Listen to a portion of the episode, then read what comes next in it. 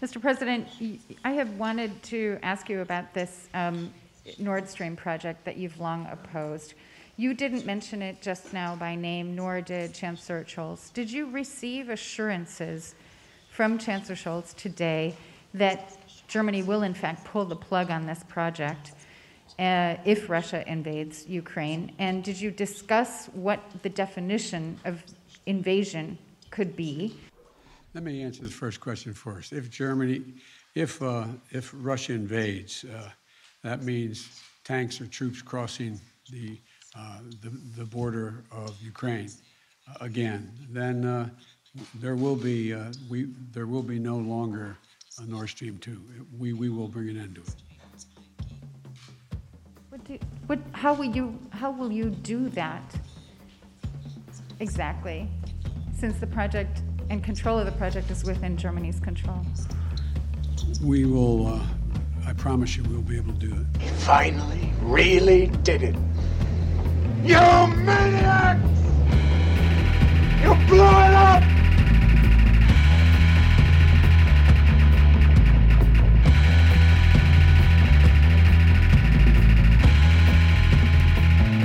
Hello, and welcome to A People's History of Violence, the podcast where we go entirely too deep into history's crimes, coups, conspiracies, cover ups, terrors, and trials, or do deep dives on deep diving and the deep divers who do it in this case.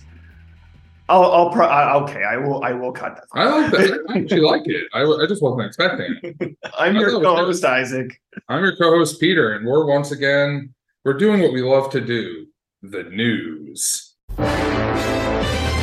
Yeah, we're we're doing it again, but sort of. But history has a has a marquee role, a very forward It's role true. in this It's true. particular item of news. So, in September of last year, 2022, the Nord Stream one and Nord Stream two pipelines, the twin, really quad uh, natural gas pipelines that provided a steady flow from Russia's vast natural gas reserves to the heart of Central Europe and Germany suffered three massive explosions that were initially reported as leaks. Like, Mm, oops. Initial reaction among the EU governments like uh, Germany, uh, Finland, Sweden, Denmark, and so on was that this was done by Russia. And uh, later that has turned into a slow backpedal and then an outright retreat from saying that it was Russia or a team of Russian subs or dark ships from Russia at all. Now, pretty much for the past, uh, I want to say like three, four months, the story has been essentially buried mm, uh, essentially only being kept alive in very obscure fights on the internet between Mhm. people who say it was obviously not Russia and Mhm. obviously their favorite suspect, and people who say, in, especially in the uh, OSINT community, who we'll Mhm. talk about more later, who say it was obviously Russia, depending on which particular online faction of the Ukraine Right. war you have decided to align with. That is until Sy Hersh, Seymour Mm. Hersh published an article. So Seymour Hersh published an article on his newly formed uh, Substack uh, with editors. It turns out, and a whole team behind him. People should listen to the interview he did with Mark Ames. And uh, one place it was identified as and Gary Brecher, mm. uh, but John Dolan on. February 8th. The article, which we'll get into, is full of high levels of detail uh, related to Hersh by one of his sources, like specific fucking room locations Mm. where the high level source met with officials and specific verbatim quotes these officials made. Mhm. Now, the article charges that President Biden ordered the formation of a team with the goal of compromising the Nord Stream pipeline and thereby Russia's ability to turn an on and off the gas switch on Central Europe to a permanent end. This, of course, is obviously a gigantic covert operation with extreme implications because that means that the US government, uh, with the help of an ally, as we'll talk about more, went to an allied country's infrastructure and blew it up, having con- potentially grave consequences. I mean, it's been a warm winter, but potentially grave consequences on people's ability to heat their homes, Mhm. uh, keep factories around, keep people in their jobs, and so on. Hersh then went into detail on the stages of the planning and execution of a joint Norwegian and US operation to blow up the pipeline. And in Hersh's account, a team of Navy diving unit uh, sappers, bombers, trained for months in Panama City, Florida, conducted a series of deep dives off of a Norwegian minesweeper to place hundreds of pounds of C4 on the pipelines, which through a sophisticated technical plan was then detonated three months after they planted them uh, on Biden's order. Yeah, so one of the criticisms of Hersh's piece is that it relies a lot on anonymous sources, actually on in his telling a single anonymous source, but it kind of looks like there's probably more than one. And Hersh's uh, interviews after publication make that increasingly clear that he probably talked to more than one person. This has allowed, you know, the kind of small cottage industry of Sy Hersh debunkers to, you know, a, a significant opening to attack the article, to attack Hersh's argument. You know, it's just one anonymous source, supposedly. And uh, the thing that I found is that a lot of the debunking a lot of the argument around this in general and seems to involve attempting to conscript Hersh into what Isaac referred to as the online factions surrounding the Ukraine war. That the people who think of themselves as being particularly anti Russian uh, and, and suspect others of being pro Russian have essentially attempted to conscript Hersh as kind of a Russian dude. Right. And I mean, I, I think it's clear that we come at this from a bit of a different perspective. And, and partly this is because uh, I'm a I'm a crime nerd. yes.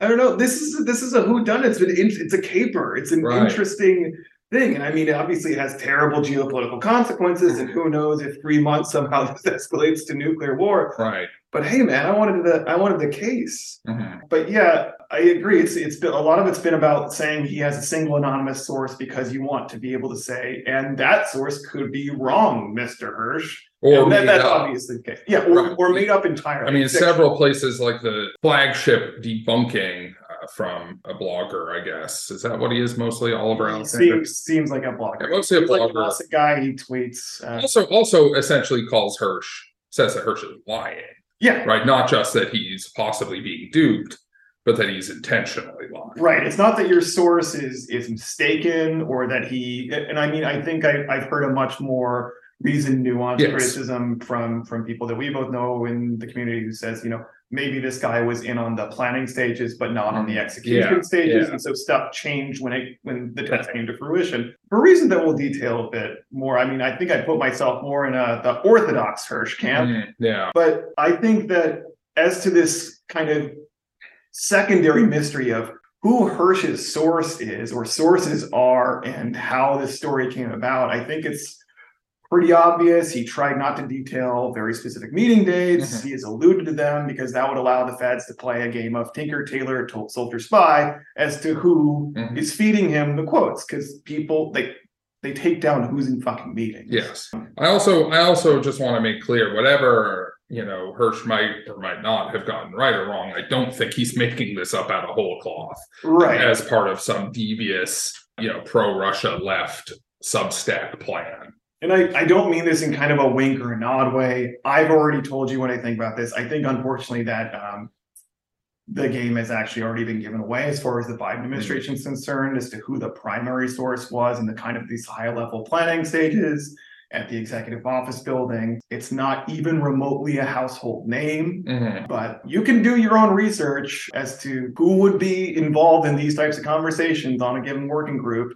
under the executive control in the Biden administration. It's it's not that hard, but obviously I don't want to go any further than that. That gets into legalities of claiming that someone gave away state Right, secrets or whatever, and that's not what we're trying to do. No. But also, I, I mean, as as Peter said, I think there's very good reasons. I mean, Mark Ames pointed this out from Hersh's memoir reporter that Hersh feels it can be good practice, in particularly dealing with cases where any of his sources who mentions it doesn't matter how troubled or what the crime was that they were asked to commit in the service of the country, if they give away secrets, they can be quietly court-martialed Mhm. or prosecuted Right. or very publicly prosecuted or shunned away. Mhm. Um, in that all can happen if they suspect you of espionage, and a Mhm. lot of things, as far as giving away details to journalists, can be construed as espionage. Mhm. So I, I do think he's condensed several sources into one source. And in particular, with all the details of the dive and what happens with that, I think he has a much closer to the ground source, I won't say on the ground source, Mhm. that has been folded into just the, the heading of source during a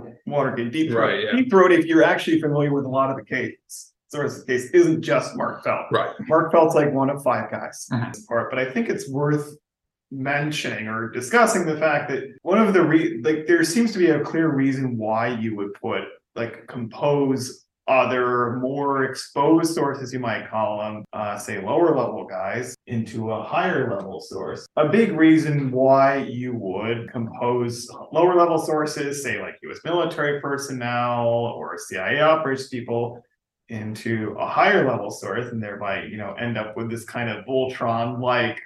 All-knowing source is because if, the Biden administration was to like prosecute like a high-level source, national security advisor or whatever, like that's tantamount to admitting that it, it- they did it. Yeah. You know, it's tantamount to admitting that all of the quotes, the locations mentioned by Hersh, like the in the executive office building, his description of how the meetings went, those are all true Mhm. You know, which is a confession. So they're not going to do that. I mean, it- the Biden administration's official line right now is that that this is all like fan fiction, right? That like I don't even think they think they can tail anybody with a car or like Mm. have the FBI like open investigations on people that are that are too obvious because that's tantamount to being like who leaked Hersh when they're maintaining right now no one There's leaked no Hersh. leak because there's nothing to. Right. There's no leak. There's nothing to leak. Yes. That's that's that. If it was a lower level military guy who leaked, you know, like the way that you know William Calley talked to Hersh about My Lai, that's a different thing. The military can very quietly put some no-name guy in the proceedings Yeah. and not tell anybody about it for a Mhm. while and classify everything. Just keep him in the brig. Yeah. Not the same when you uh, you know arrest someone on the Beltway or in Virginia or Maryland or wherever. Yeah. Yeah. But as to the credibility of this source, I, I think with the level of detail is given, as we said already, it seems clear you can't just say Hersh was burned by his Right. source. Right? He doesn't actually have the goods either. oh, And my my other favorite alternate explanation, if you're like extremely like tanky, is that this is a limited hangout by the CIA. The Mm. CIA decided they they would they would call up Sy Hersh and use him as a cat's paw Right. to leak a story that that could then be easily debunked which to which i would say like why Right. why why hasn't the story then appeared in major papers and been very publicly debunked Yeah, we spent all this time talking about, you know, shooting down weather balloons. yeah We could have spent, you know, the, the CIA has set all this up for publicity. We could have been talking about this. I mean, Isaac has been talking about this for weeks, but the the larger culture is i i have been spamming peter's inbox it's true. with, I- I- with with material on saturation Oh yeah, I, I, I'm, Man, you could it's say you for could say I'm saturated. No, it's it's good. It's interesting stuff. I, I I've learned a lot. Uh, so yeah, either Hersh has, I mean, bottom line is either Hersh has one of his sources is a highly placed source who would be involved in these types of discussions, or he sat over Jane's naval technical magazines of various types to invent a scenario out of whole cloth. Um, Yeah, you know, when he's already sitting on a Pulitzer and has money at age 85. Yeah. Okay, yeah, sure. And I also love the story that he's like a Russian disinformation agent when like he's chosen like as his first people to talk to, like Radio War Nerd and Democracy. Democracy, Now, that famous fount of disinformation, a Jacobin. yeah, Yeah. right. Uh, it- when like Tucker Carlson's like literally calling him up, being like, "Please, Hersh, can you say bad stuff about the Biden administration?" He just hangs up the phone Yeah, the the uh, the case is also been uh, been full of what I found is a direct analogy to web sleuth people, Mm, like extremely online true crime people. Yeah. It turns out that they have an exact counterpart in. I, what would you call it? Intelligence special operations. Yeah, like- in the OSINT community, these people like do not know how to weigh evidence, no. like at all. They know how to find information Mhm. and post about it a lot. Right. But what do you do with how how do you contextualize it? How do you make a narrative without like a false narrative or a or even just a narrative you're putting too much weight on taking Yeah. over? That's something I mean you see that pretty much across the board in the internet. Uh, so for the like the free for the brief time this case was in actually like an ongoing criminal investigation with updates and i would say it's about like two months after the explosions happen. It, it's technically legally still an ongoing investigation with three different prosecutors' offices and agencies handling it. The the German federal police, Mhm. the Swedish federal police, uh, and they were assisted at a bunch of points by the Swedish military, make it that what you will. The Danish federal police, and specifically the Copenhagen division of that, it was it was a criminal investigation. So rather than taking this uh, on from like a hardware nerd perspective, uh, we're gonna look at this crime scene. So there are a lot of the people in the communities we run with who will have what we might call uh, in uh, paradoxically an amateur expertise in Mm. naval affairs and natural gas and um, ships of in vessels and Baltic Sea surveillance. And Mhm. I, I've heard about that. We're we're in the business, of course, of, of reinvestigating crimes. We're not usually in the business of news. They can be wrong more often when a new story comes up. Uh, but this was a crime, and it arguably it's the greatest act of marine sabotage, at least in decades. And it's also probably the single greatest environmental crime this unleashed. And I found a, a statistic that was calculated right at the beginning of this. Now I think it's probably a bit too conservative, but it was the equivalent of the release of the annual emissions of 2 million cars Oh wow. all at once. Hmm. And a lot of climate scientists have said, well, I mean, statistically, that won't have too big an effect on global warming, but methane obviously is a much worse gas than carbon Yeah. dioxide for global warming. Mhm. And that's bad. If you, No, you know, it's it's, not good. it, it's a Captain Planet act. Yeah, right. So as Hersh and a number of legal scholars have pointed out, the, the law of the seas and the various trees around it are a bit murky on whether the destruction of a pipeline in international waters, even though it goes in between two countries, is an act of war, allowing the justified use of force in self-defense, as Mhm. opposed to say uh, the grounds for a big fat international lawsuit in the Right. payment of money. Uh, but it does actually remain a crime, regardless of where it took place. Mhm. Uh, it's an act of massive explosive sabotage and one that's normally investigated in the manner of underwater post blast investigation. Hmm. We're using divers and submersibles to identify and retrieve, retrieve the remnants of exploded objects, anything else that was from the object. Forensic scientists can collect and catalog. Right. Ever. Sounds like the sort of thing that uh, very specialized insurance companies deal with. Yes. Uh, and also like World War II ordnance, Oh, it yeah. blows up ships and stuff occasionally. So Yeah, yeah. there's underwater investigation. Mm. that happens. Now, I'll admit to put bias on the table, I have a major soft spot for Hersh. Partly that's the personality. He's a working class Jewish kid from Chicago. He talks in a machine gun Yeah, telegraph. yeah, yeah. James Ellroy narrator, except not racist. yeah, no, he's a cool guy. he started out as a cub reporter on the Night Beat, crimes in Chicago. Uh, that gets detailed in Reporter, a memoir I encourage everyone to read. Mm. and he exposed the My Lai massacre and CIA surveillance program in the 70s. Uh, but Peter, uh, who also likes Hersh, Mhm. uh, has thankfully kept uh, not fever brained and uh, has more been more carefully suggesting is to me and elsewhere to carefully apply Peter's razor to other possibilities. Uh, even though I think we agree that Yeah. the U.S. is the most Yeah, we're, we're, more or less on the same page here. Have we talked about Peter's razor on the show? Is that just a joke between us or is that on the show? I think that's a joke between us. I think we should introduce our audience, and I'll add an appropriate sound effect to the concept of Peter's razor. Okay, well, Peter's razor is a takeoff on Occam's razor. Uh, you know, Occam's razor holds that uh, all other things being equal, the most parsimonious explanation is usually correct. That is the least complicated, fewest sort of lines of cause and effect. Whereas Peter's razor is sort of an addendum to that, which is uh, all other things being equal, the most boring, banal explanation is usually correct. Uh, and the explanations that seem exciting and fun usually are less correct, which I would like to point out I'm not happy about, folks. I think that's a flaw in, the, in in either our times or in the nature of the universe or of human perception. I like things to be fun and exciting. I wish that that Peter's razor was not applicable, but I do think it's a thing.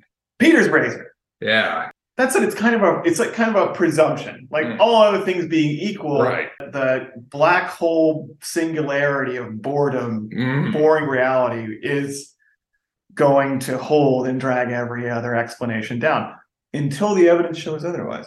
So, uh, you know, to our uh, liberal or ambiguously left wing or just uh, open minded listeners, uh, this might be a helpful, interesting, aquatic detective guide. To our tankier listeners, uh, among among you, this is going to be beating the cadaver of a dead horse of a case to a Dostoevsky degree of sadism. Yeah.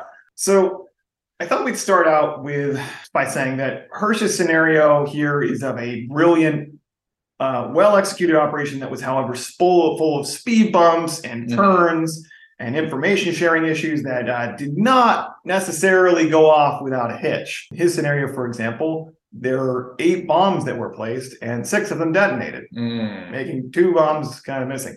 Yeah. But I thought we'd start out with putting Hersh's story out of our minds. Like, let's go into this with like a little bit of a veil of ignorance Mm, and go back to the crime scene and the prior investigation around it, all of which happened in, like I said, about two months and then stopped. So, a great deal of evidence that would help us decide who blew up the pipeline has been close to the vest of investigators whose reports are, of course, confidential. They've been kept from the public. Even a, a quote unquote transparent investigation, as the Swedes said their investigation was to the UN very recently, doesn't have to share like what their findings are at the Mhm. moment if it's still ongoing. Reminds me a little bit of like homicide cases where they're like, when they can't find a perpetrator and they know the case has gone cold, they nevertheless will deny requests for information because it's still an open investigation right. at least uh, formally. So, as of February 20th, however, Germany, Denmark, and Sweden reported their investigations are ongoing. But we know that in the case of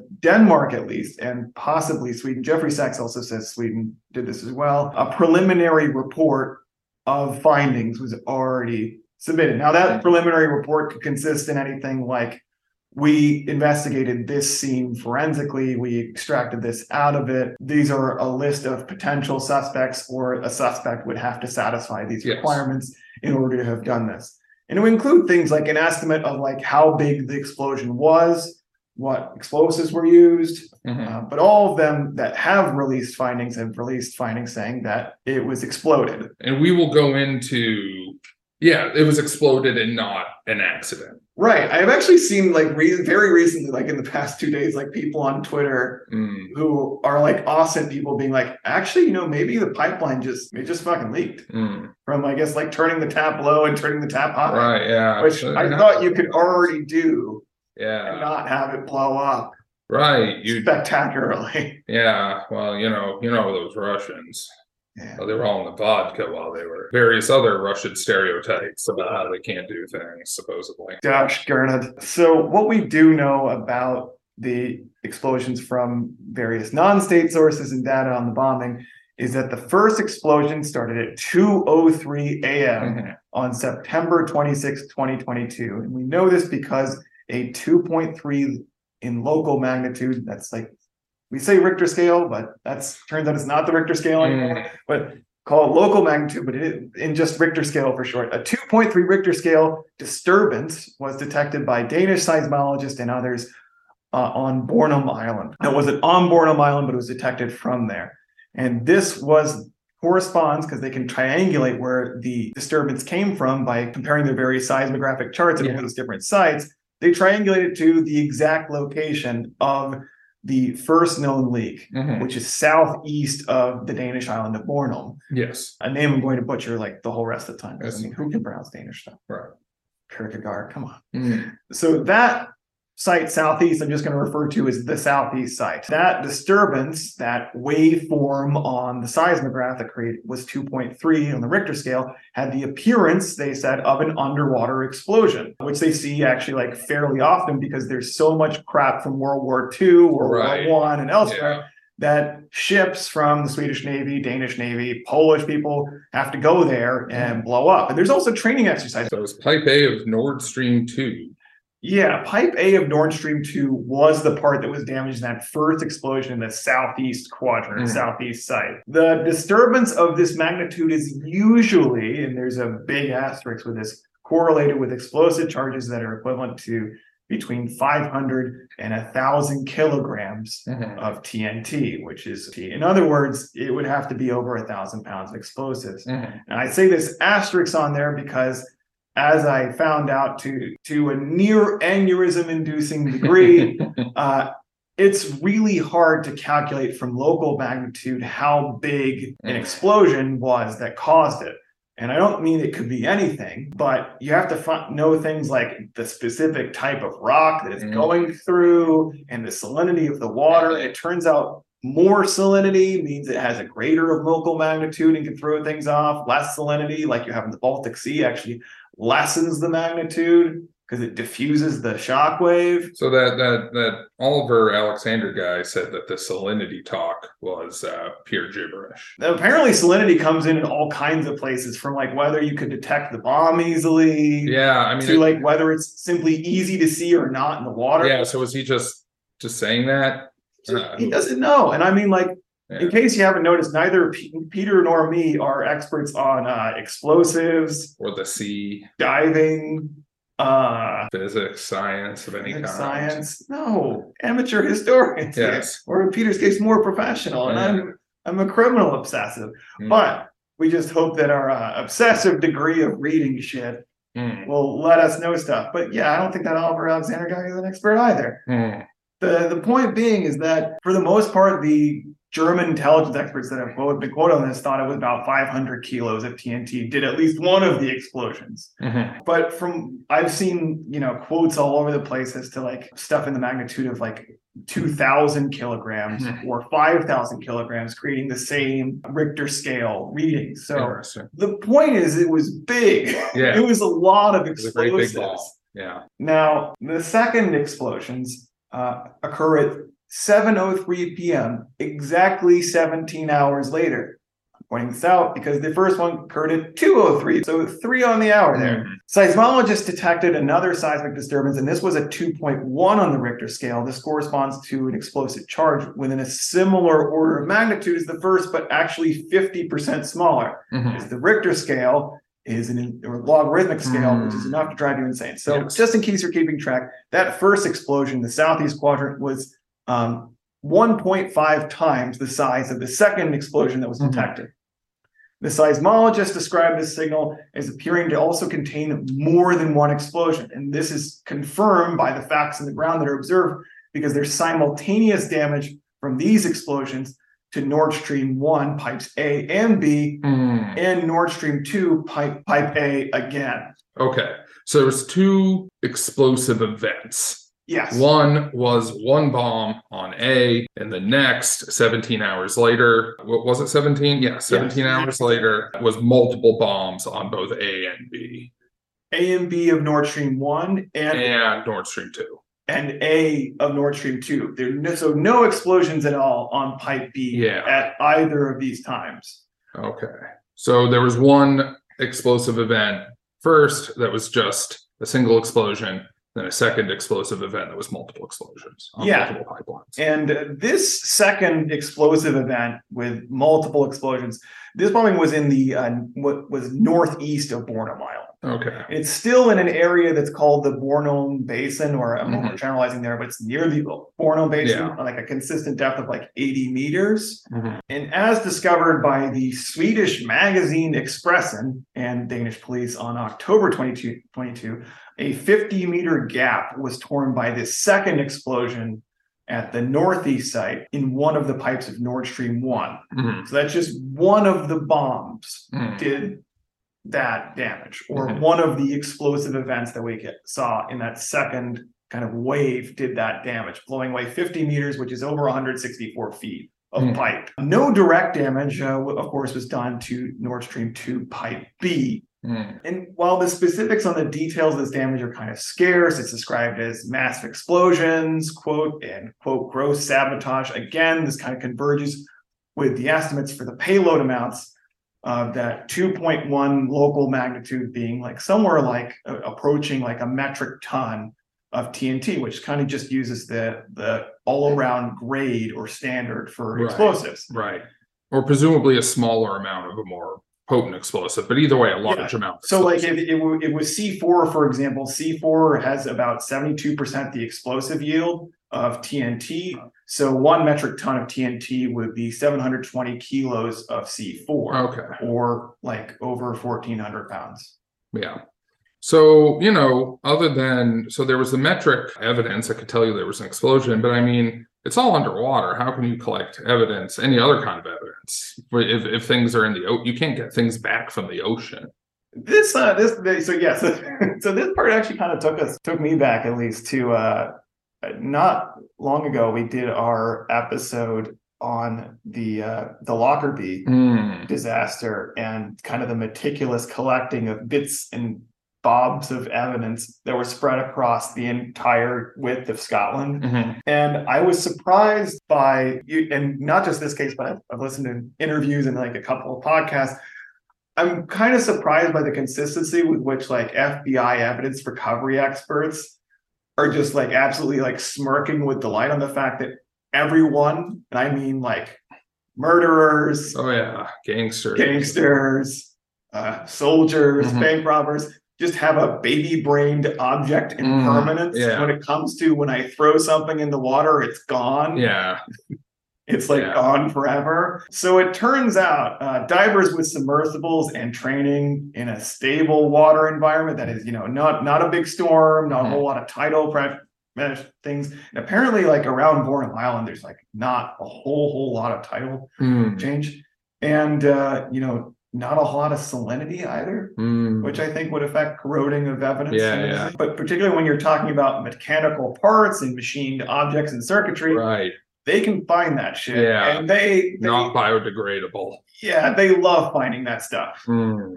Uh, and we we really uh we've really underestimated the ability of people to find stuff at the bottom of bodies of water. Hmm. So as we'll talk about in, uh, with Ivy Bells uh, saturation di- saturation divers there actually recovered uh, about a million pieces, separate pieces of a missile Hmm. as a side project to their mission. So one should expect that any explosive device of size, you know, obviously if it's a tiny explosive device, you know, a little like James Bond style, Hmm. you know, blinking Yeah, yeah. watch with attached to a, a brick of something that you couldn't find it. But any explosive device of size and Right. scale, you're gonna find parts. Yes. You might even find, you know, a tool that fell Mhm. or something like that. Used to solder it in place, you know, part of an oxygen torch Mhm. carried by a diver.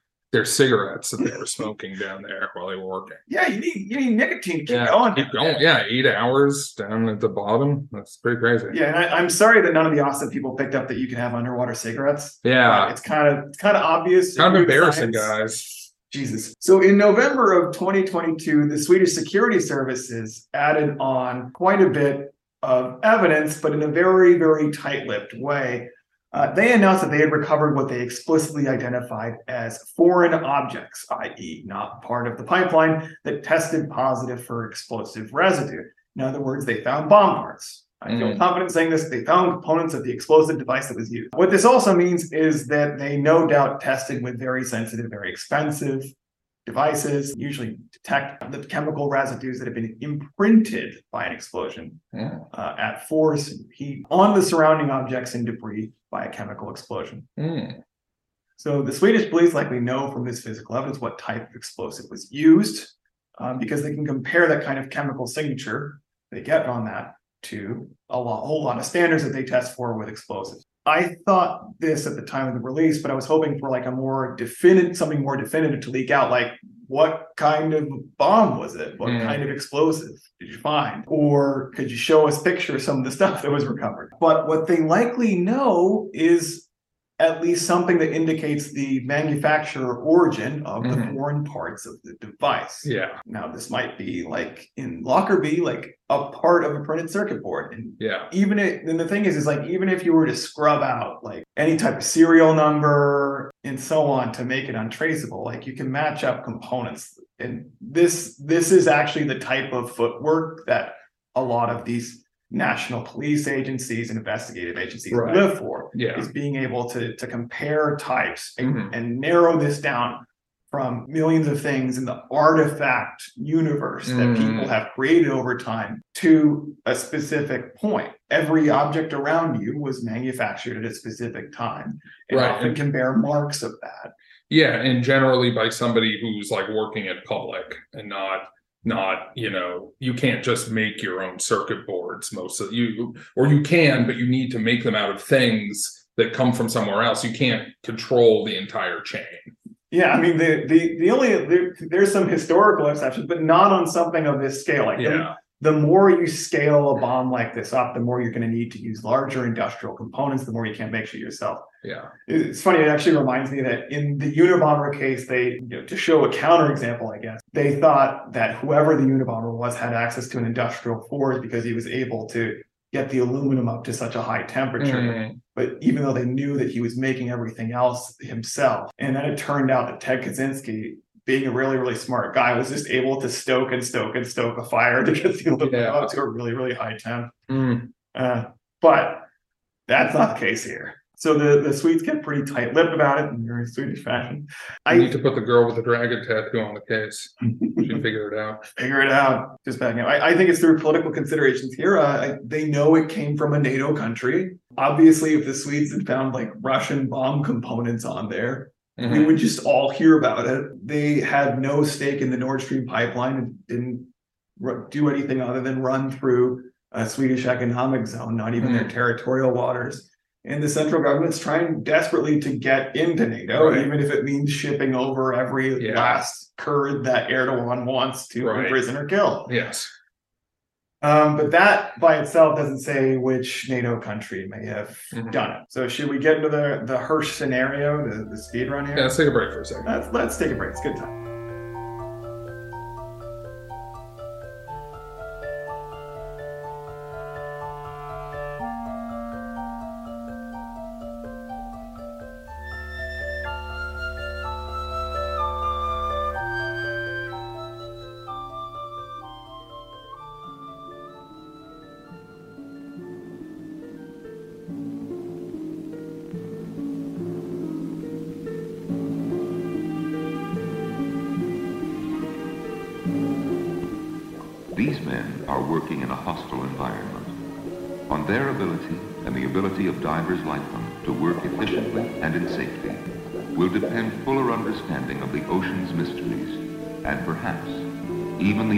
Survival of the human race.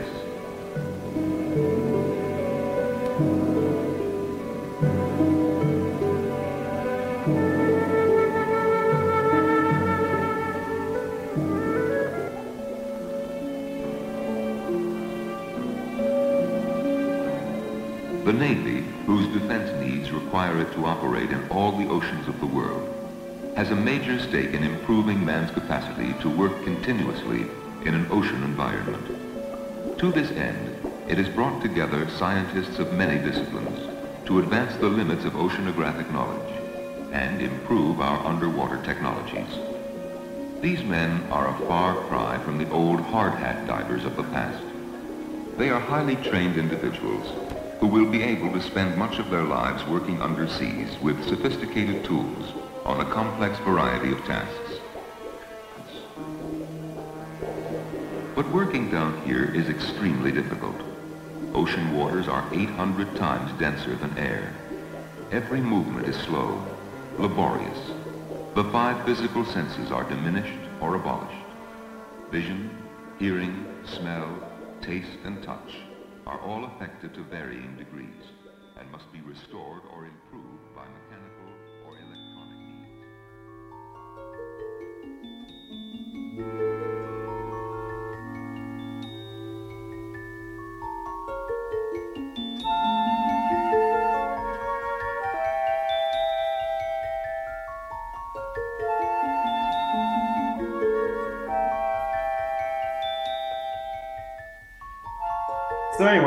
Suppose we should actually talk in a little bit of detail about uh, what is the Hersh scenario here. The Hersh theory of the crime. Yeah go go for it. So Hersh's theory, I mean, it's it's Hersh's re- reporting. I'll, I'll I'll dignify it with that. Like it's Hersh's reporting as to what he was told Mm-hmm. Yes. happened.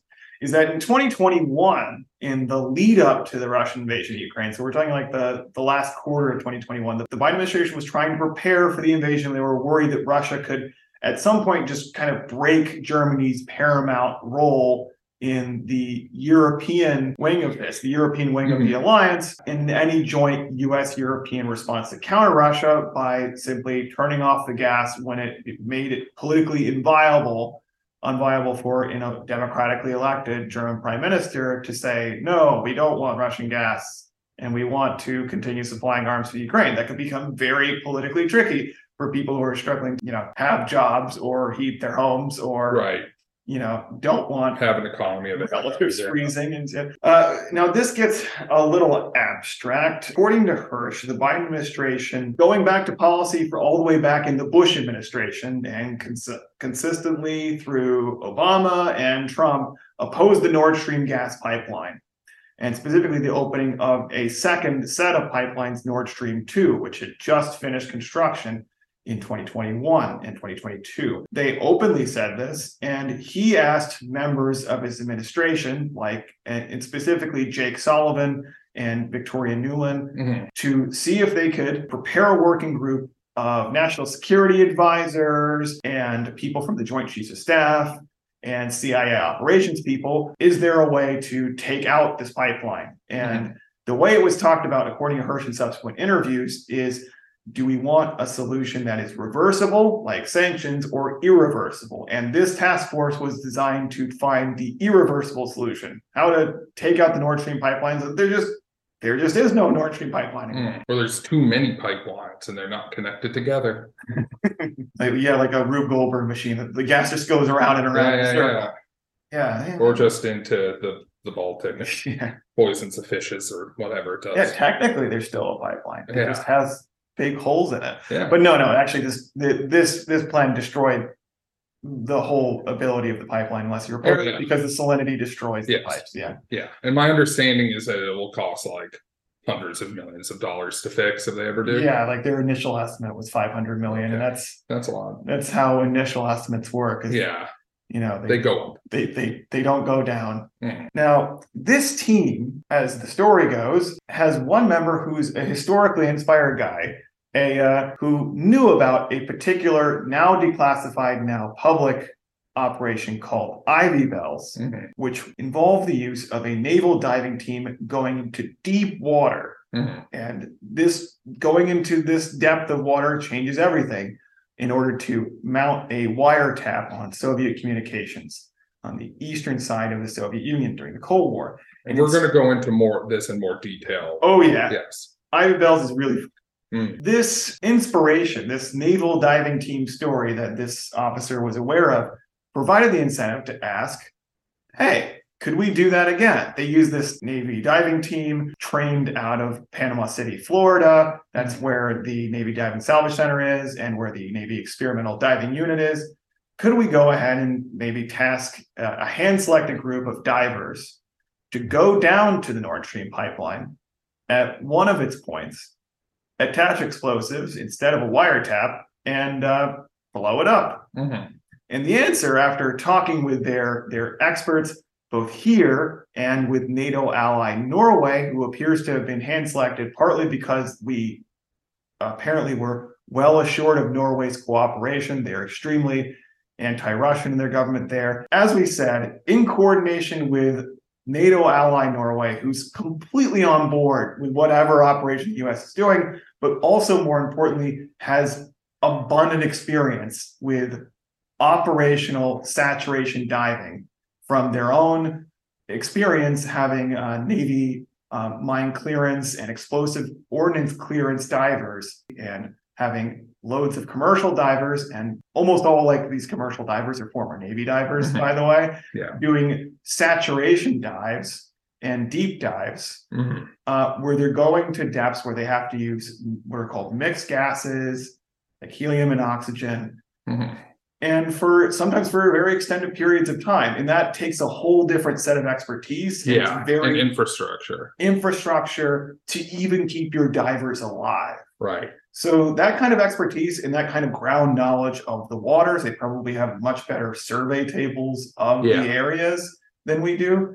I, I think that the Norway, I, Norway as an ally thing here is plausible. But according to Hersh's account, they reached out to Norway and the Norwegians came up with the idea of a set of dives off of the coast of Bornholm Island, where in fact the explosions took place. And that we tasked a set of Navy divers from probably sent them off to train in Panama City, hand selected one would think from Navy EOD teams, explosive Mhm. ordnance disposal teams, or what they call mine clearance in most of the Anglo countries, Mhm. and that these divers went on a Norwegian Alta class mine hunter. Mhm. That's a type of ship. And during the Baltops 2022 uh, set of operations, so a bunch of exercises where you have loads of ships in the area from Mhm. tons of different allied countries, this Norwegian ship with our divers on it was cleared to go over to these sites with a, with some kind of cover. Mhm. Now Hersh described it as the U.S. government informed in general terms the Swedish government and the Danish government Mhm. that we were going to be in the area doing diving operations. So something along the lines of like, hey, just so you know, we're doing a joint operation. We don't want anyone to know about it. Right. We're informing you, however, that we're in the area, Mhm. so you don't think that anything's suspicious and you know, you know, open fire on our guys. Mhm. They then, in an operation that took no more in Hersh's estimation than a couple hours, went from one site to the other, doing repeated deep dives at 80 meters using a combination, gas combination in their tanks, their small portable tanks of helium, oxygen, and nitrogen, Mhm. uh, which is known to drive divers as Trimix.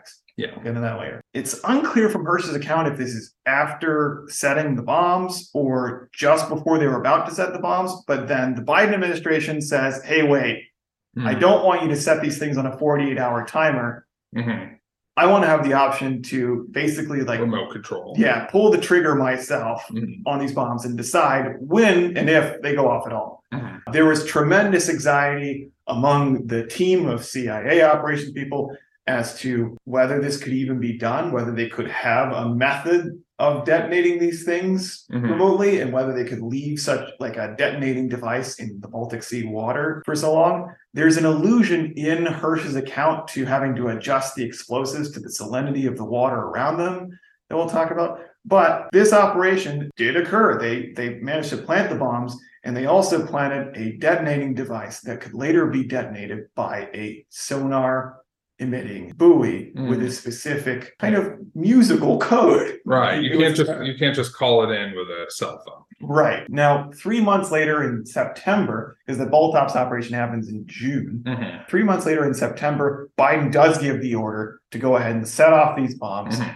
And a Norwegian owned and controlled P 8 Poseidon aircraft, uh, Mhm. a submarine hunter, flies over the site or somewhere in the middle of the site and drops off a sono buoy, which is a buoy that hangs in the water and emits a sonar signal. Mhm. And that is what triggers the timers on the bombs and they go off Mhm. in exactly the way that they went off. Mhm. That's the account. In subsequent interviews, he's he's also filled in on other parts of this account. Like he doesn't include in his original article something that I think is rather important. And I thought I would mention it now, which is he said like almost in like desperation of like, no, I know the details. Listen to me. Yeah.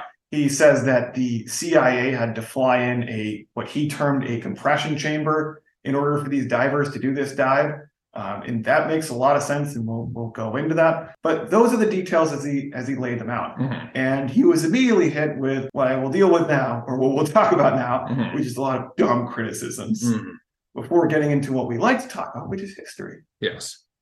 So the dumb criticism, a lot, a lot of uh, listeners and readers kind of pounce on things that were, I think, in the heat of Hersh's locomotive stream of thought. Yes. He's a he's a fast talker. Yeah, which is, Yeah. you know, he he obviously has a great memory. Mhm. He's not read he's not reading off his fucking like notes of Right. interviews. He's Yeah. recounting, Mhm. and he's also not an actual military person. He's a Yes. reporter, even though he's obviously like I'm just gonna say, Hersh seems to be like a little bit of a war nerd, a little bit of hardware. nerd. Yeah. Um, but yeah, he sometimes misspeaks and conflates two things he read from his notes previously, or he speaks kind of sweepingly and loosely. So, like, he'll say Panama City when he accidentally meant Panama Papers, Yes, right? yeah. He said, like, Zelensky, you know, it was in the Panama City thing. He actually means Panama Papers. Yeah. We all know what that means. Yeah. The, the criticisms are fundamentally like just taking to task, in my view, like Hersh's commentary Yeah. On his information Right. and are not taking to task his source information, these particular criticisms. Yes. So just to rattle off some of them, for example, on Democracy Now, he said the the name of the ship the divers were deployed on was named the Alta, and in the piece it's explicitly it's an Alta class Mhm. minesweeper. Yeah. Called something else. Yeah, called yeah, something else. There, there is a there is an Alta class minesweeper, the first of the its name called the Alta. Yeah, but it hasn't you Yeah. know been anywhere in a long time. Right, because it's old. It's see. old as fuck and it was decommissioned. On Democracy Now, he also referred to the the ship, the Minesweeper, as a submarine hunter. Let me know if a minesweeper can also be called a submarine hunter, but it seems like he conflated the, the plane, the Mhm. Poseidon, which is a submarine hunter, Yeah. with the ship, which is Minesweeper. mhm, Um, and then in a February 21st interview on Spectators Americano podcast, he said the locations chosen around Bornholm are the shallowest in the Baltic.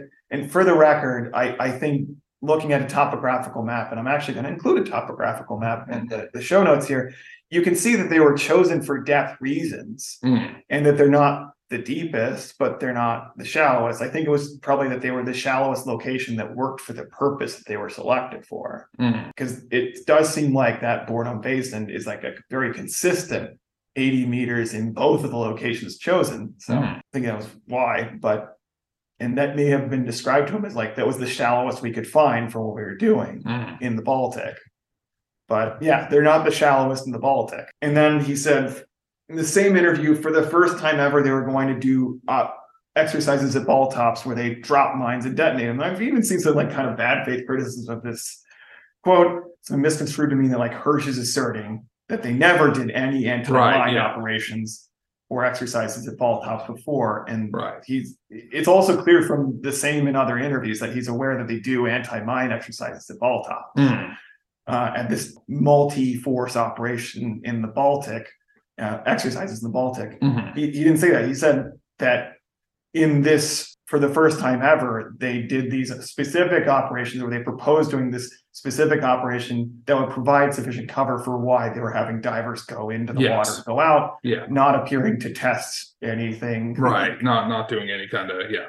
Yeah, and I mean the thing is, is like whoever did this operation had some kind of cover. mhm, So maybe he's wrong about that. Like maybe they, like they, they just expanded an operation at uh, an exercise or whatever at ball Mhm. tops, but like uh, I think it's a dumb criticism. Yeah. And I mean, so So let's talk about what's possible with the dive. yeah, like You know, this is where we get a little bit into yeah, yeah the weeds of the the technicalities, I suppose. yeah. So we've kind of surveyed what we know about the crime scene here, but we about like the deep background of the Mhm. crime scene because before even approaching whether Hersh's dive scenario is possible with divers going in. So before approaching Hersh's deep dive, I thought we would talk about uh, how what any account of what happened would have to satisfy in order to be uh, a plausible account from the known evidence. So not just what the Swedes found, but like what about this crime Mhm, would have to happen in order for it to occur? This is the this is the question that has bugged me or dogged me, and why I've actually kept, I thought until recently, pretty quiet about this. mm, Uh, which is, are there aspects of the evidence itself on the seafloor and elsewhere that were left behind that would exclude some of the suspected parties, like Poland or Ukraine or like a private diving team or whatever, mhm, and leave others or leave one. Because as uh, doctor professor detective existential detective josiah thompson says things happen one way. Mm, if you're left with hypotheticals it's only because you don't have all of the historical data. Yeah. it's lost to time or some of it's false. Entropy. right. Now i admit being uh, really naive on this point until i read the Hersh article and did my own research in part because the established media um, especially the New York Times, made this sound like a crime scene anyone could have done. And Right. the more I researched this, the more it seemed obvious that nah, no, this was a very special set of people. But here's what I mean: like the the New York Times, in their article uh, entitled "In the Nord Stream Mystery, Public Seabed Provides a Nearly Ideal Crime Scene," they said. More than 15 years ago, when the Nord Stream gas pipeline between Russia and Germany was little more than an idea, a Swedish government study warned of the risks inherent in running a critical piece of energy infrastructure on the Baltic Sea floor. The pipeline will be vulnerable to even the most rudimentary form of sabotage, the analysts wrote, and underwater surveillance would be nearly impossible. Hmm. The 2007 study, written by the Swedish Defense Research Agency, even posits a scenario, quote, one diver would be enough to set an explosive device.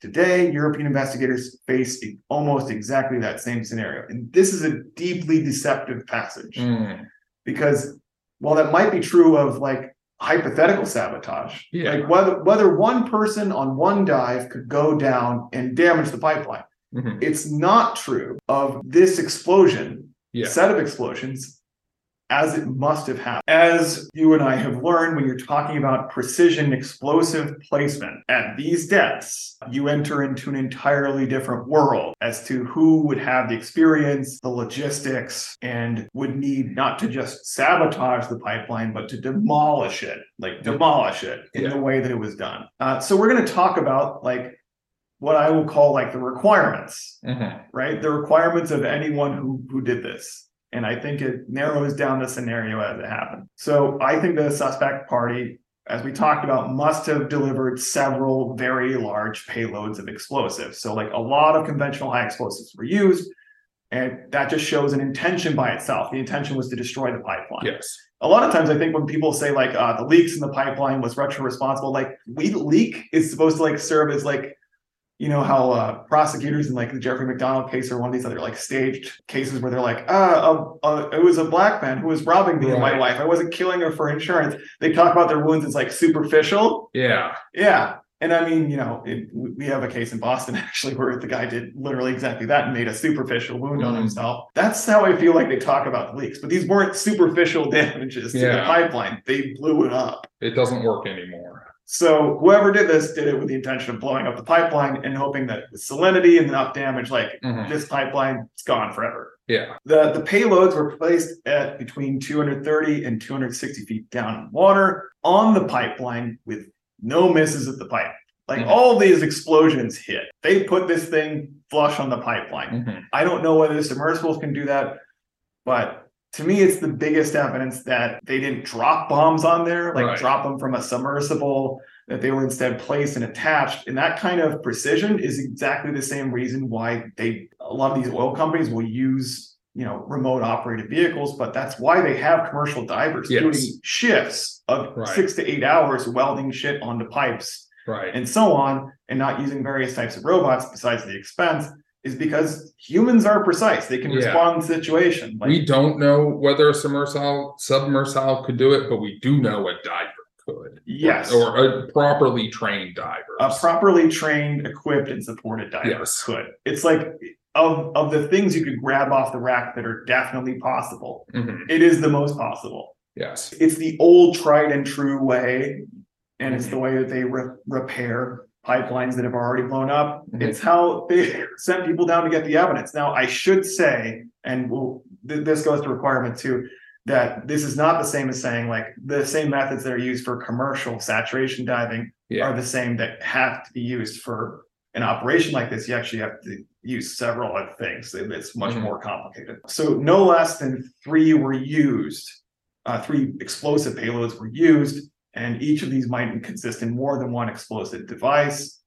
And as I as we said, the Nord Stream one, uh, the Nord Stream pipeline sites that were exploded, like the southeast site and the northeast site, those are wide apart Mhm. transportation of the divers from the southeast site to the northeast site or vice versa. It requires going to that deep dive depth of Mm. 80 meters more than one time, at least three times by my count. And that would make a minimum of three dives. And uh, I think this requires a little bit of explanation. Mhm. But with diving, you both have to do when you're doing this type of deep diving, it turns out you have to have both compression and decompression. Mhm. And you can have various technological fixes that help with both. Mhm. But the key thing here is that you have to compress the diver at a safe rate Yes. to get down to that depth. Yeah. And then if you're going to bring them back up to the surface, you have to decompress them with a certain time frame. Yeah. Which has led to some like awesome people saying, like, this is impossible. It takes so long Right. to get a person down and then get them back up. Because the usual way, like a commercial dive to these type to this type of pipeline would take days. Yeah. Like they would send a person down at a slow rate of like hours and hours. They would ha- do all their shifts at the bottom. they would stay compressed and Mhm. live in like a compression habitat Mm, with the other commercial divers working on the pipeline. And then, uh, only after everything was done would they decompress them. mm, And you're talking about three different dives where you're having to, to bring them down and send them up. The only way you can do that, of course, is if you were to compress them to the rate that they're going to be at the bottom of the sea there, 80 Yeah. meters deep, and then have them stay compressed and then go to the next site and the next site. And those all have to be of a similar depth. Yeah, and you would need to get them. I mean, I guess you could swim, but that sounds unreliable. Yeah, they need a Uh, boat. yeah. I mean, they need a boat anyways already for the explosives. but Yeah. I guess part of the reason I mentioned this is, you know, I had this idea in my head before reading about what it would take to dive this deep that, you know, you had these like like surly, scarred, like Baltic people who, Yeah. could have just been employed by anybody, Right. you know, and they, you know, they get out there on their little like rubber boat. Yeah, like a zodiac or something. Yeah, yeah. And then they they dive down Yeah. and and swim to the Norwegian. No, you, you need a fucking like diving bell. Yeah, you need a lot of stuff in order to come back alive. I mean, I suppose in I mean, you would need all that stuff to survive even one of those dives. If you're going to do 3 of them, in theory, you could take your stuff and plant the bombs on three different occasions. Yes, yeah, and I mean, here's the thing, and, and I think this goes to like requirement five, and I understand that this is more of a like an inference requirement, Yeah. um, than like a hard stop, like this has to have happened, like the explosives or something like that. But I think this has to have been done with some amount of speed Mhm. because the longer they're there, the more likely they are to get noticed, Mhm. and the more likely it is for someone to be able to report something, even if it's like to report that they were there under a cover, Mhm. um, like under a legitimate cover. Here's a question. Yeah. So, would it be possible to do this from a submarine? Yes. Okay. So, like in theory, if you really want to go the Russophobic route or the, the Russian blaming route, could this have been done by like a Russian team on operating out of a submarine? Because like Um, presumably a Russian surface ship So, so that's a yes, but and uh, Okay, well we can go with that later if you well, want. well, well, no, I mean, so um, Ivy Bells, which we're going to talk about, was Yeah. done from the submarine. So we, we will get into that. But even even with the submarine, you need extra equipment. You Yeah. need a compression chamber Right. and habitat. yeah, and you can't just fit those for, into submarine. for at least the twenty hours they would need to decompress from a dive of this depth. Uh-huh. And you would need that compression diving bell in order to get them down at a fast rate if you're doing this Yeah. fast. Because that's the thing is you could do this whole job without any compression chamber or uh, necessarily a high tech diving bell if you're willing to do it over like a whole series of days. Yeah, and you're fine being public basically. Yeah. You know, in a heavily, heavily trafficked area, Yes. as keeps getting pointed out by everyone. Yeah. you know and i, I just it, i think it's impossible to have done with the stealth that it was if it was done over a series of days or a series Yeah. of separate dives i think it, Okay. that's the one inferential part that i think we could definitely be taken to task on yeah. is that this had to be done fast and if it was done fast then that brings in a whole set of re- of, of sub requirements like Yes. compression chamber and a compression diving bell and Right. divers that are trained for saturation diving Mhm.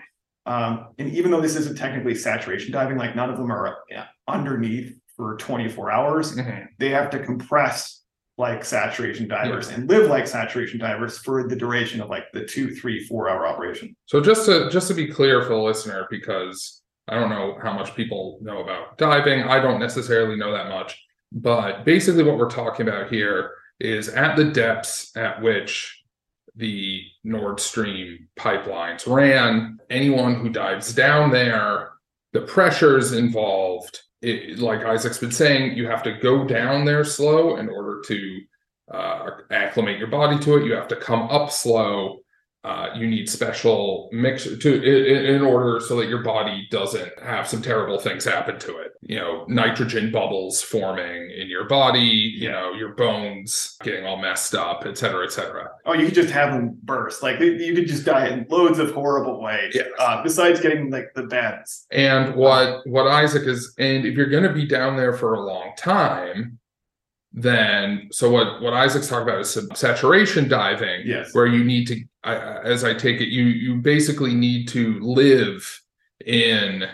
It's not enough to just dive down slowly or come back up slowly. You need to basically be in an environment of uh, a specialized pressure level. So they create these containers, basically these little habitats for you to kind of live in for days, or in some cases, with some dives, uh, weeks, while Yeah. your body depressurizes, basically, or repressurizes. Yeah, I mean they they essentially kind of experimented with all of this during Ivy Bells. The U.S. Navy did. Yeah.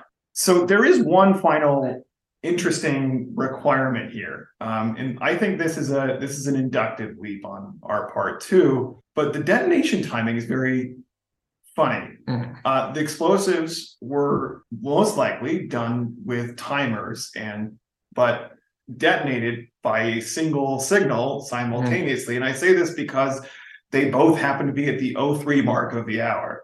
Mhm. Now, I can't say this with any certainty at all, and I don't think we we stake any huge claim on it because Right. we don't know if it was like was it 03 and and 03 seconds Right. or whatever or 03 and 0 How seconds. precise is it? Yeah, how precise is it? So miracle mindset hat on here. Like we can't rule out that it's coincidence that they're exactly 17 hours apart, but it certainly is a point in favor of it being detonated at the same time. Mm. And then just starting a like say a two hour timer on one device and a uh, two hour timer, or rather like a 19 hour timer on Mhm. one. like these divers, must interrupt their work at frequent intervals to reascend to the surface because of human limitations. This takes time. Although man can descend quickly because he can adapt easily to increasing pressure, he must ascend slowly to avoid the bends or decompression damage. Now, however, a new diving technology called saturation diving has been developed, which greatly increases man's time underwater. Much of the physiological research on it has been pioneered by a naval medical doctor, Captain George Bond, Director of Hyperbaric Research at the Naval Coastal Systems Laboratory in Panama City, Florida. As you have seen, conventional diving techniques utilize a great deal of time in decompression and are somewhat inefficient. We hope that we have overcome these problems to a large extent with the introduction of saturation diving. But in this laboratory, we feel that we are particularly fortunate in that the engineers and the physiologists work literally side by side. 60 feet, okay in the chamber. 60 feet okay in the chamber. Stand by for event. Stand by for that. What are man's physiological limits in high pressures on the ocean floor? How does his body respond? His lungs? What happens to his blood? What are the best proportions of oxygen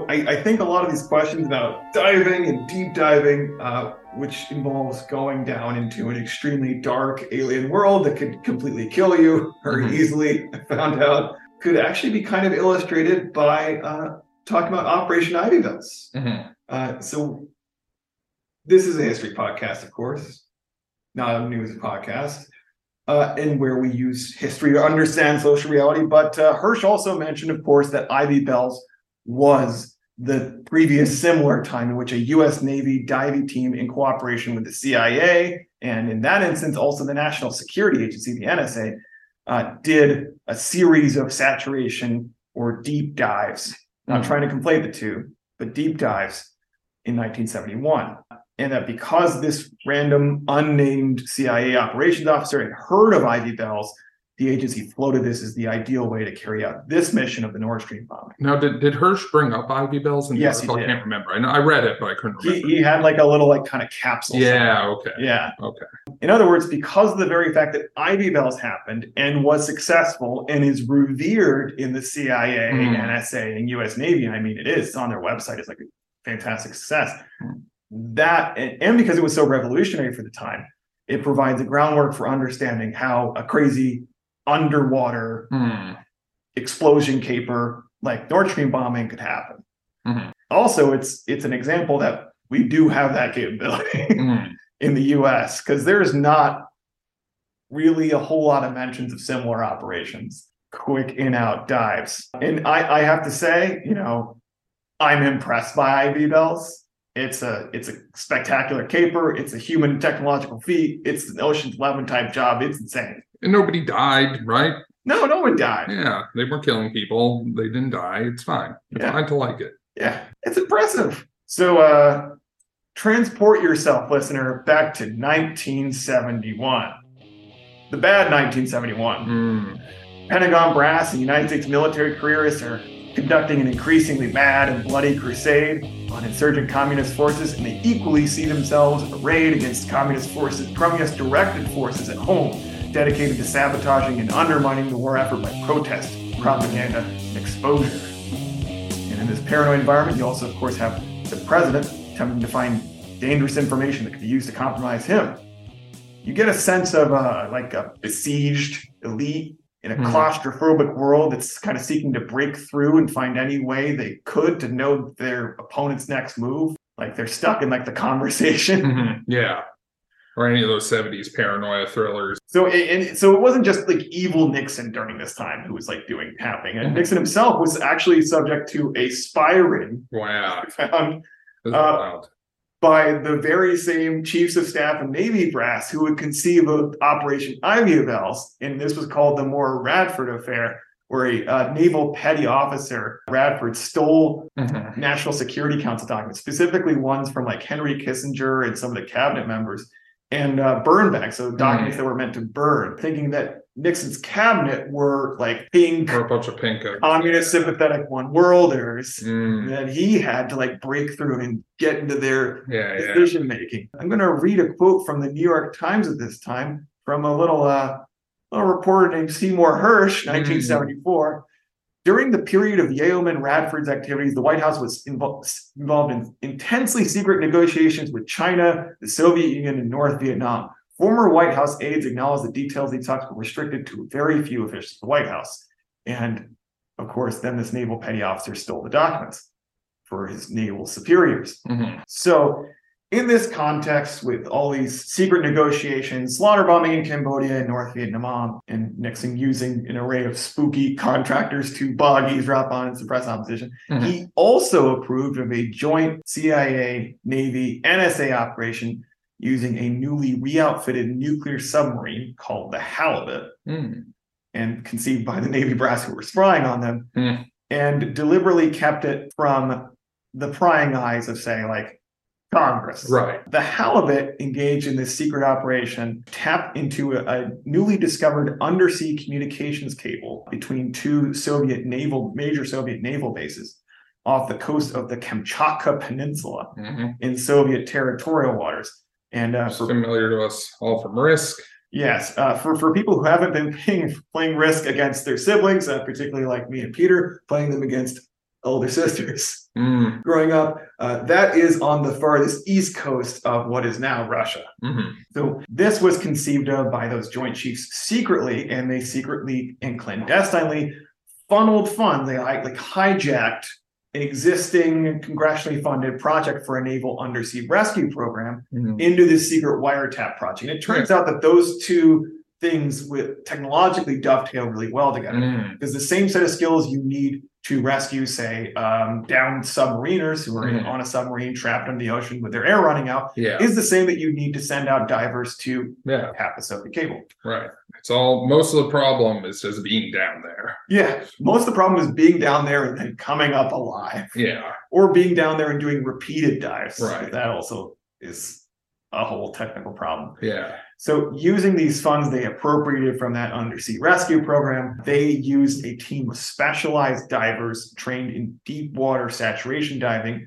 using a mix of oxygen and helium along with a portable compression chamber that was itself disguised as a mini submarine uh, to fit with the cover of the rescue program. And I I think that context here is crucial because it, it expresses it's important for me how it expresses this like, like claustrophobic psychosphere of people in the commanding heights of the imperial apparatus at this time who need to break through and like penetrate the Mm, brains of their opponents to find out how they're thinking. And the desire to kind of tunnel tunnel through with subterfuge and reappropriation all of the democratic and like international law barriers Mhm. to the members of the apparatus. And even if it means and i think this is also crucial th- taking insane risks. Mm. Right like this operation was not like oh let's we we do this thing all the time let's let's do it boys it's a little bit more it's like a leap Yeah. so when they discovered this undersea cable in Kamchatka, they discovered it because of signs for fishermen that were like, you know, don't hit the cable. I mean, they were they were apparently like looking for this for a long time. And then the story is the story at least is that one of these naval commanders who grew up along the Mississippi, like some Mark Twain character, Mhm. Was like, you know how we found that cable? I bet you they put up some uh, signs for fishermen. Mm. So those fishermen are not fucking up the cable. And it turned out they had some like warning signs in Russian, Yeah. like, you know, don't hit cable. Right, because the cable has to get closer to the surface, I imagine, as it approaches land. Yes. Yeah, so a fishing boat could clip it. Uh-huh. Mm. So, but because this is such an inaccessible cable, it was down at 400 meters, sorry, 400 feet. Mhm. So much deeper than the depth of the Nord Stream bottom. Yeah. It was actually on an unencrypted line.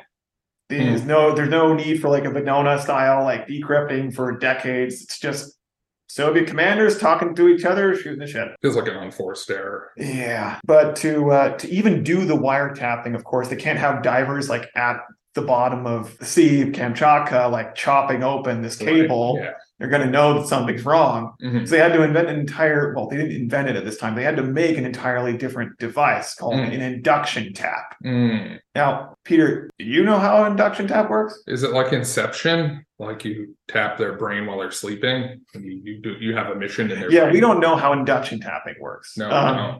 But here is the important part an induction tapping device uh, uses an electronic process. These Mhm. apparently have been around since like the 30, late 30s, early 40s, uh, where you can put it on a transmission cable, say a phone line or uh, you know, communications cable, Mhm. around the cable Hmm. and not inside the cable. So you, unlike a, a normal phone tap where you're like splitting Yeah. the And- cable and, and tying something in, like a bug or a recorder, Mhm. uh, an induction tap, you just put it around the cable itself, and then assuming that everything goes right right with the electricity, uh, it will then pick up the signal going through it, Mm. And the signal will continue right on as it was. So they built a uh, by by they I mean Bell Labs built a huge induction tapping device for this very large undersea cable Mm. as you can imagine, for a Soviet naval base. And it will record monthly intervals of audio conversations on reels of magnetic tape. These tapes would then be collected by fresh diving teams who would be also brought along on submarines. So there's way more than just a halibut down there eventually. Yeah. Um, every month, like Watergate burglars, basically. Right. And in, but uh, actually getting this device or any device, of course, onto the line was thought of as a near impossible feat. Would involve working, not just going down, because I mean, divers have been down to the depths like this since like the late 30s Mhm. with huge diving suits and diving bells, and then like Yeah. very, very, very, very, very slowly being brought back up Mhm. with several stops called Yeah. decompression stops at 121 meters. Uh, but working at that level, uh, where it's one extremely dark, Mm-hmm. and two, the amount of pressure on the divers makes this a very dangerous thing due to the long periods of decompression. And three, it's also extremely cold. Right. Yeah, it's way up north.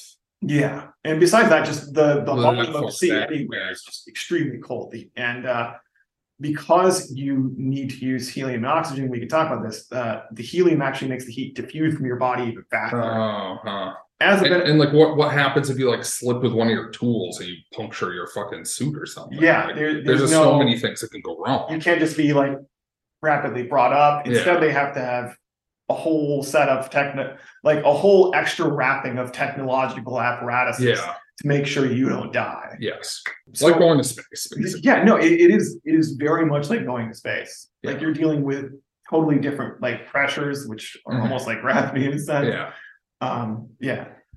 So how they pulled it off was the halibut deployed the divers from a pressurized chamber alone.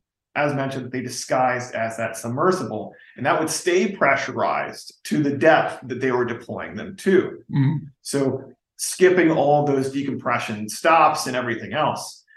Two-man teams would exit a, a diving bell that came with this compression chamber, and they were tethered to this, and they would carry along their equipment in a very heavy pod with balloon-like buoy attachments. And I mean, it should register in our minds that this is probably how any diving team that did the Nord Stream bombing would have to carry the hundreds of pounds Right, of yeah. bomb and devices. The divers needed to move freely, and so unlike commercial saturation divers today who have like lines feeding them like gas and electricity and stuff like that, they would, while being tethered to the diving bell, would need to be able to freely move with Mhm. light ox- oxygen, I'm sorry, light mixed gas tanks yeah, and they still had like kind of heated suits. The key to allowing this to happen, allowing them to even go to that depth, was a whole series of discoveries made by the Naval Diving Salvage Center and specifically their unit NEDU, the Navy Experimental Diving Unit,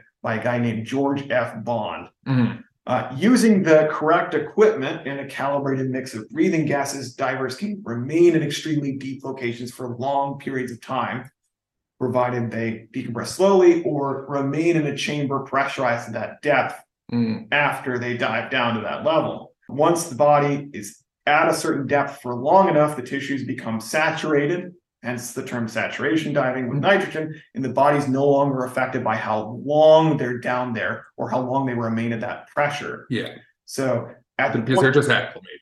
yeah, Yeah. at that point, they're acclimated. The gas they breathe in is a low oxygen mixed gas with helium called heliox to prevent something called nitrogen narcosis, the, the rapture of the deep, as it's Mhm. often called, uh, where basically the drivers, divers, if you're breathing nitrogen at that depth, it works differently in your body and you become extremely drunk, Hmm. so to speak. You have tunnel vision. Hmm. So uh, this heliox gas, which enabled them to survive at that depth, however, uh, gives them like a squeaky Donald Duck voice. Yeah, yeah. That's funny. So to communicate with each other, they needed another device. They needed Oh, these scramblers that would basically like lower their voice so that they can understand the speech that they're saying to the other divers. So many devices. So many fucking devices. Uh, in addition to that, they have double layered electrically heated suits to allow them to even be warm at that depth. And, they, And light, I imagine you could was light. How difficult was light to provide? It, all relatively- artificial light. Okay. Other than that, you can see nothing. Yeah. It is But you black. could use a relatively normal light setup, or do you need like super you, special? you I ones? mean, you need special underwater lighting. That's existed for a while. for a while. Okay. Yeah. So that wasn't too bad. Yeah. Interestingly, they, they had an early unmanned underwater ve- like remote operated Mm. vehicle that went along with them. So like there actually theoretically might be film of Ivy bells Interesting. somewhere.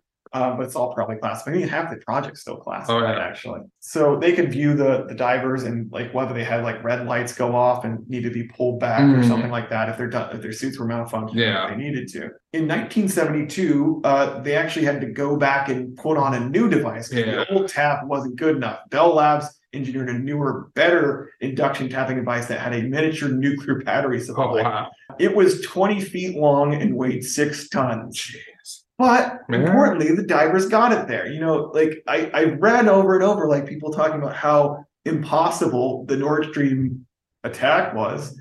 And like the key thing is, is like it happened. Yeah. Someone did it. Somebody did it. They they pulled it off. It happened. The proof is it blew up. What I'm what I'm wondering if they're ba- so like there's a natural angle that some of them are trying, which is kind of ludicrous, and then there the accident angle. And I wonder if some of them are just trying to angle for like the Russians did it with a submarine torpedo or something. Yeah, but it just doesn't look like it. Yeah, no. I, I get that. I'm I'm just I'm Yeah. spitballing. Anyway, But yeah, uh, a a device this like much bigger, I think, than the ones used in the Nord Stream bombing. They they got that onto and around a pipe Yeah. or cable rather. Although it seems like it's a cable and a pipe. Mm. Keep the Thick- keep the keep the cable in the pipe. Yeah, they did that on Ivy Bells, Mm. and uh, That was 50 years ago. yeah, Yeah. It was 1971 and 72, and then they continued tapping it for a while. This was an uninhabited area. So just to go to like kind of the secrecy aspect of it and the stealth aspect of it, unlike the Baltic Sea, this is like a relatively uninhabited area. You have your like occasional Mhm. fishermen, Yeah. uh, but it's patrolled by Soviet subs. Yes. So they actually had to take a whole series of the secrecy aspects to it. Uh, they were completely on outside the bounds of international law. They're not in some international waters like with Nord Stream. They're in Soviet territorial waters. Yeah. putting a bug on their cable Mhm. and stealing secrets. Uh, if they were caught, they absolutely would have been treated like U-2 pilot Gary Powers. Like Mm. they would have been put on trial Yeah. as spies in the Soviet Union. Like you can be convicted, put Yeah. in prison, sentence to death. Mhm. So we're describing a crime, like this is a caper. To, so to protect the secrecy of the project, however, the dive team on the Halibut did a whole second mission, like a, a like a bonus mission, like a new game plus that they got to do um, because they had all this deep sea diving equipment Mhm. which is they gathered the fragmented parts of the Soviet cruise missile, the SS N-12 Sandbox, as we call it, I think. And they found over a million parts in the area. I've seen some accounts that said two million, which was a Soviet naval testing range. So Mhm. this cruise missile they were firing out and like presumably fragmenting and blowing up in the ocean. And they gathered it up, and they actually gathered enough to assemble one full missile Oh wow. not here, but like once they brought yeah. my back and uh they actually like made findings. They originally thought that this was like heat seeking missile. This it turned out to be a, like a quasi radar guided missile Uh-huh. once they figured out. So again, you can gather a lot of shit at the bottom of the Mm. ocean. Yeah. But for all of these, all of these security measures, uh, it's Yeah. Why do we even know about it? it's kind of interesting. It's it just them bragging. Uh, so it got declassified in part because uh, the in the 80s it was still classified, like the the main outlines. It didn't really become declassified until after the Cold War. That's how we know about it all. But the reason that it's mentioned at all and that we would know about it enough to get it declassified, like historians get it declassified, is because it came up during the trial of the guy who gave the secrets away Mhm. uh. So after nine years of collecting tapes of secret, un, you know, unencrypted Soviet communications, finding out the Soviets' actual thought process, where I, I mean, I've seen a lot of accounts of like Cold War historians where they're like, "Oh yeah, this allowed us to see that the Soviets were deeply afraid of us doing Yeah. the first strike Yeah. and gen- just genociding the whole Soviet Union, Right. and that they weren't trying to do that themselves." Mhm. And the funny part is they're like, yeah, this helped de-escalate the Cold War. I'm like, when did that happen? Yeah. When the Yeah. In the did you mean happen? in the eighties? yeah. Because like, that. Yeah. last I checked, they were they were tapping this line like during like all of the escalatory incidents. Like, Right. I guess they're trying to credit this for like détente. Reykjavik or something. Yeah. Well, Yeah. Rey- Reykjavik is in '86. Right. And Yeah. Ivy Bells is gone by then. Oh, it's gone by then, right? Yeah. Okay. Because it's seventy-two. It's nine years after seventy-two, so it's eighty-one. Yeah. Okay. So, but just to get back to it, Mhm. after nine years of collecting tapes of these unencrypted communications, the entire project was breached when a former NSA analyst back in Maryland named Ronald Pelton fell into bankruptcy. They didn't consider that in their OPSEC. Yeah. You gotta think about what happens when. uh Maybe you should pay your employees better. Yeah. Right. So I, I like to do like just a, a teeny bit of justice to uh, Pelton here because he is like the most obscure guy in spy history. He, oh, there was in 1985 the the year of the spy Mhm. In quotes where like they they have found spies in like the FBI, they found Mhm. Aldrich Ames. Yeah. It's a big time to find Soviet spies in the U.S. Mhm. And like the the bottom tier here was was poor Ronald Pelton Mhm. who like didn't even get paid enough by the Soviets to get out of bankruptcy. Yeah. So he wasn't some guy like uh, Aldrich Ames or like in the Dreyfus Affair, like Colonel Esterhazy, who's like running up debts all Yeah. over town with like cool shit. yeah, like gambling, drugs, and wearing cool suits. and Yeah.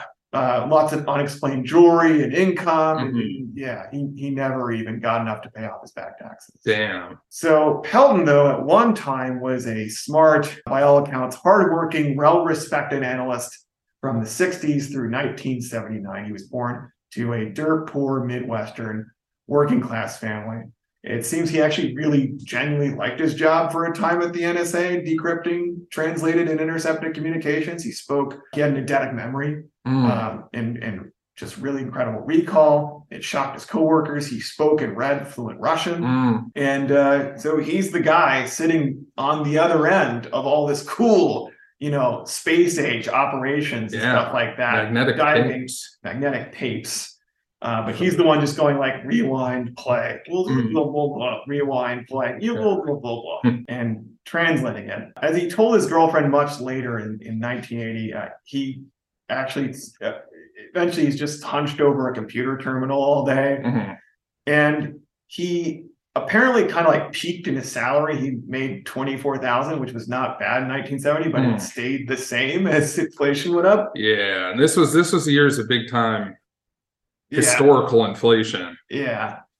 His his entire time at the NSA, he's still making the same 24k salary. And at first, it seems he made it work, although it got tight at times Mhm. as he and his wife had more children. By 1979, they had four. As one example of his occasional desperation uh, when he was an NSA analyst, uh, there was an incident in 1972 where a coworker caught him physically breaking into a slot machine to get the quarters Mhm. Oof. and he and just got caught like red-handed and just admitted it. He just went to a casino and tried to open. It was like eight dollars worth of quarters. Yeah. Ugh. It's, a, it's a real, you know, like desperate drug addict move, but he wasn't a desperate drug addict at the time. He just had four kids and was making the same salary yeah. as he was rewinding and playing tapes from Ivy Bells over and over. God. So uh, money was tight and getting increasingly tighter every year due to the in high rate of inflation after the oil price shock. But I think the the real coup de grace to Ronald Pelton's life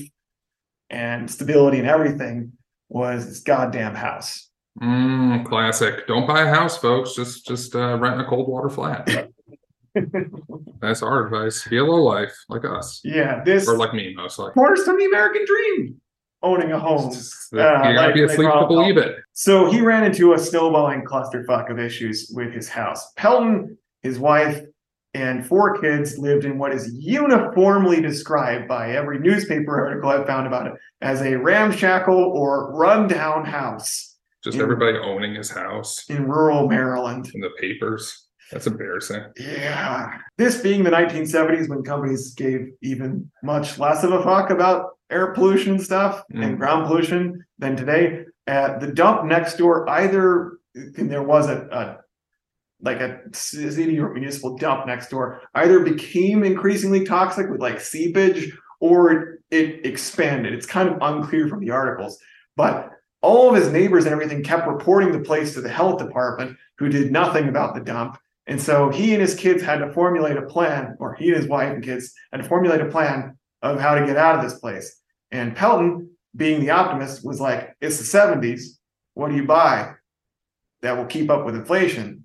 Land. Oh, so he bought all the toxic land. No, no, no. He he Oh, he bought, bought other land. he bought other untoxic. okay, good. land. Okay, Yeah, yeah. he's not that silly. He bought cheap land. He's like, I'm gonna, I'm a smart guy. We're gonna build this house ourselves. So Uh-huh. cost overruns, of course, happened, and he had to make improvements. Then he was hit with rising property assessments and property taxes that were way more than he anticipated because the Mm. value of that land and house rose with inflation very, very fast. Yeah, as a wise man said, if you ever if you ever think that you found some one weird trick to like get off the grid and like get yourself just don't don't believe that you can do like this one thing that can be a silver bullet for Yeah, your I'm life. not sure he could have done like any one thing. He tries all Right. he tries all the one things though. Yeah. Like Pelton is definitely like an optimist. He believes in the American dream. Except that your life will be bad. That's the best strategy. Yeah.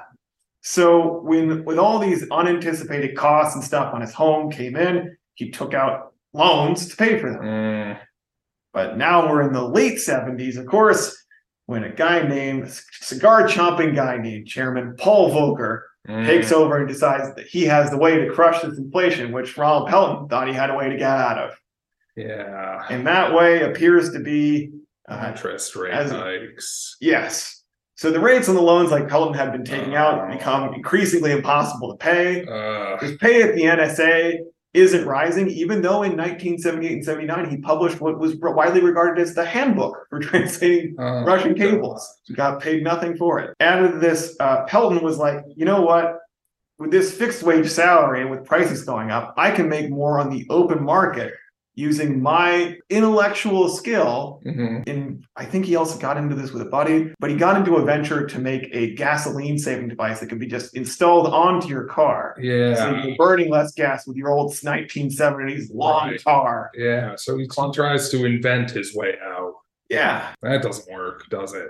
No, no one bought it. Um, as far as I can tell, or at least no, not certainly not enough to pay the debt. So his tax and loan debts becoming unpayable, in having no job or prospects, he declared bankruptcy in court, and the filings illustrate just how broke Ronald Pelton got. He listed debts in the amount. This is nineteen seventy nine dollars, uh, sixty four thousand six hundred fifty dollars in debts and assets of six dollars and eighty cents in cash, eight dollars in a checking account, four old cars. It's unknown what was running, a motorcycle, Mm. a ten dollar watch, five pairs of shoes, a razor, and a bowling ball. Which is such a weird collection that you have to think like Ronald Pelton is also, at least at this time, an extremely honest person. Yeah, and he maybe he's been selling some of the other stuff you would expect a person to have. Yeah, so now he's down. Well, he's, he's He's still got the down bowling, ball. ball. I mean, probably nobody wanted the bowling ball. Who wants a secondhand bowling ball? I mean, telling me it's just down to this is one bowling ball. You got to think like that's In the going. seventies, Yeah. what else were you gonna do with your time? by the time you've taken a man's bowling ball, you really take his dignity. Like It's right true. now, he can just shave off like the parts of his face that are not the mustache Yeah, and bowl.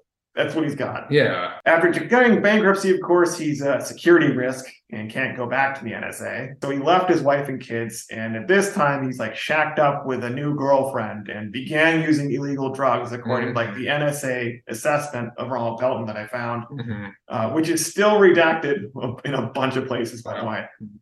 So at the end of the, his rope, Pelton just it, it- even the FBI agents actually sound like vaguely sympathetic. They're like, "We believe Pelton did this on impulse." mm, He called the Soviet embassy in Washington, D.C., and he walked in the next day and then he shaved his face and walks out through a side door. That's what they capture on the kind of their like spy cameras, the Yeah. FBI does. But they can't tell who he is, right. either from the phone call, because I mean, Pelton just speaks fluent Russian, or from the appearance in there. mhm, His espionage consists not in like stealing documents or intercepting communications, but in using his memory to just recall for them details of operations that he's worked on or he's aware of.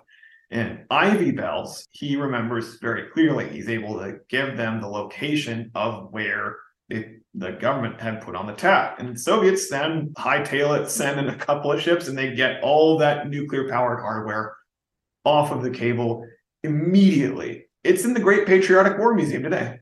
mhm. I don't know if it's still on display, but it's there in Moscow. So Hmm. all those sophisticated techniques, Yeah, all all that work, all the less gases, danger. yeah, uh, the the nuclear power battery, Yeah, that's wild. All that, and they just didn't pay an analyst enough. yeah.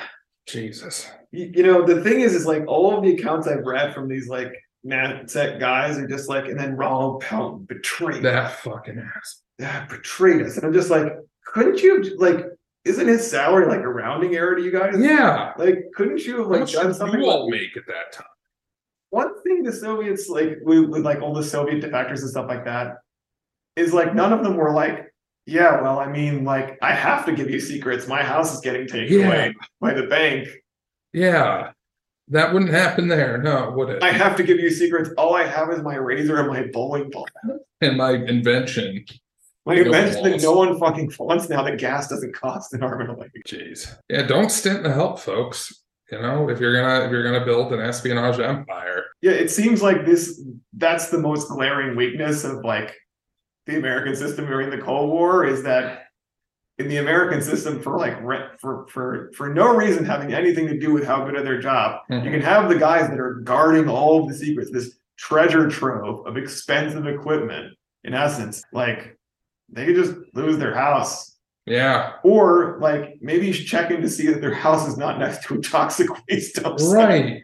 They should and they should count themselves lucky that the Soviets just went and stripped the thing rather than doing some actually tricky shit.